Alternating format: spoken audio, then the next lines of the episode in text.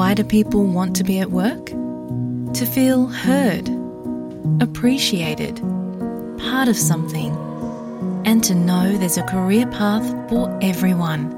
Inclusive workplaces are linked to increased innovation, productivity, and employee satisfaction. Make your organisation a place where people want to be. For inclusion and diversity training, visit inclusion-program.com.au. Kayo'y nakikinig sa SBS Filipino. Healthy Pinoy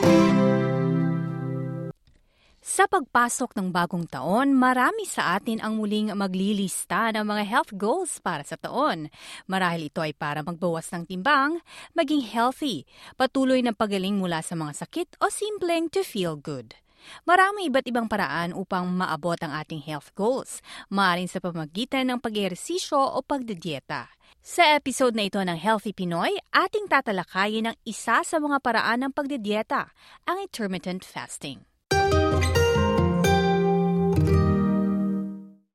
intermittent fasting ay maaring maging magandang opsyon para sa ilan na simulan ang mas malusog na pamumuhay ngayong bagong taon. Ayon sa GP specialist na si Dr. Angelica Scott, ang intermittent fasting ay ang pagkakaroon ng schedule sa pagkain. Bagamat nauuso ngayon, noon pa man ang pag-aayuno o fasting ay nakaugalian na sa iba't ibang kultura at relihiyon. So, itong intermittent fasting is uh, ito yung timing or schedule ng pagkain wherein meron tayong tinatawag na fasting period at also yung meron ring window of period of eating. So, mm. this is very, ano ngayon, patok sa mga ating mga uh, listeners kasi it's on trend, di ba? Pero itong fasting na ginagawa na ganito, intermittent fasting, ay actually, ay matagal na ito.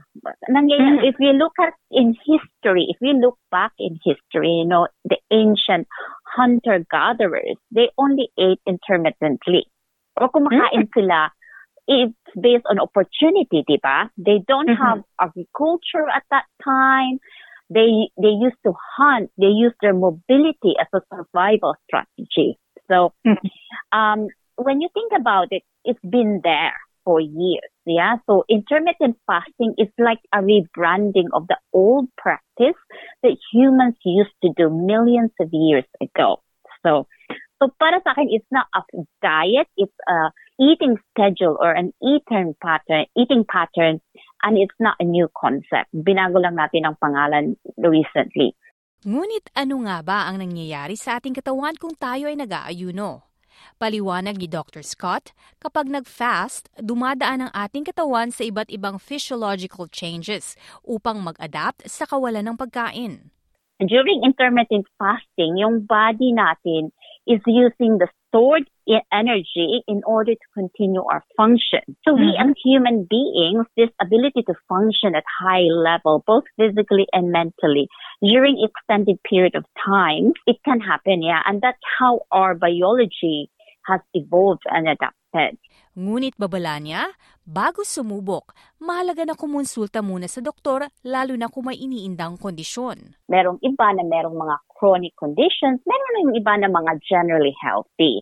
So I think hmm. yung mga generally healthy, they're fine. Pero yan siguro yung may mga chronic conditions, yung may mga diabetes, may mga liver condition or kidney, uh, kidney conditions. It's important, obviously, to check with your um, doctor first or with your dietitian to make sure everything is okay. Paliwanag din niya, maraming iba't ibang klase ng fasting. We have this many types. Meron yung tinatawag natin 16-8. Yun yung 16 hours na mag-fast at 8 hours lang yung window period na kakain. Meron rin tinatawag na 18-6. So 18 hours on fasting, 6 hours on eating period. Meron rin 24 So 20 yung fasting for yung eating period. Meron rin tinatawag na 5-2 diet at yung alternate days. So when you think about it, wala namang hard and fast rule na, o oh, ito yung dapat, o ito yung hindi dapat. Mm-hmm. But the hmm. best thing lang para sa ating mga listeners is to remember na the schedule that you do, do it yung sustainable for you. Marami ding iba't ibang benepisyo ang fasting sa kalusugan, kabilang na ang pangangasiwa ng timbang at pagpapabuti ng metabolic health. But based sa pag-aaral, merong mga promising benefits ng intermittent fasting. So isa na dito yung weight loss. Kasi during daw nag, uh, nagpa-fasting is yung umi-increase yung ating growth hormones. Tapos, mm. yung insulin din natin, nagdi-decrease in insulin. So thus, in return, it also decreases our insulin resistance. So mm-hmm. dahil limited lang din yung window of period of time that we can eat, then incidentally, it can also lessen our calorie intake. Ang science rin kasi behind it is obviously yung weight loss. Our body um, uses energy from carbohydrate in the first 12 hours. So that it uses stored fat na after 12 hours. Oo. Tapos in terms of weight loss then, then it can improve your blood pressure and then it can also improve your blood sugar. So another thing is it can decrease inflammation. Sa kabilang banda, pinaliwanag din niya na may mga desbentaha sa pag-aayuno. I think one of the downsides is that wala pang set na guidelines as of the moment. Yes, it's true, merong small studies na nagsabi na 18.6 is the best timing. Uh, pero yung set talaga na guidelines, wala pa. Tapos, in terms of symptoms, some people experience yung mental fog, uh, mm, heartburn, or headache, and also sometimes you know, people who are going through this intermittent fasting, hindi nila ma-stop yung cravings nila. But then if you eat a lot naman during those times or you eat unhealthy during those times, then again, you won't lose weight. Paalala ni Dr. Scott, kung sasabak sa fasting, mahalaga ang kumain ng mga masusustansyang pagkain. It's very important na hindi lang scheduling but also yung type of foods that you eat during that window of period of time that you eat, you eat the healthy types of food. So ang mga recommended, obviously, complex carbohydrates. It's very important. You choose the complex carbohydrates. Tinatawag natin whole grains. So yung mga mm. brown bread, brown rice. So those are very important.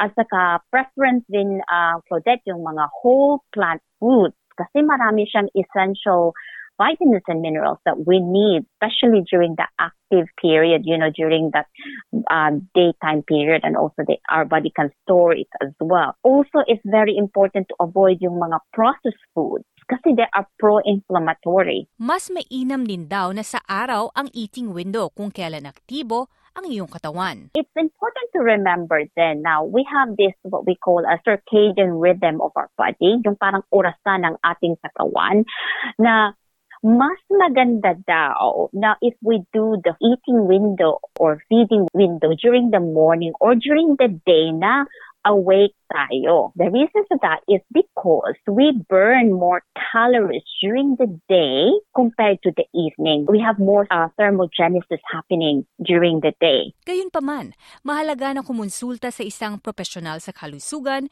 bago simula ng anumang bagong dieta o pagbabago sa pamumuhay ngayong bagong taon upang tiyakin na ito ay angkop para sa iyong individual na pangangailangan sa kalusugan. Kung may mga health conditions sila, it's very important to consult with your doctors kasi you will be guided well. At saka, maganda rin kung mag, if they try to do this diet, it's very important to mix it up with regular exercise as well.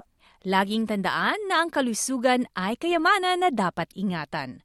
Para sa Healthy Pinoy, ako si Claudette Centeno. Healthy Pinoy Nice yung bang makinig na iba pang kwento na tulad ito? Makinig sa Apple Podcast, Google Podcast, Spotify o sa iba pang podcast apps.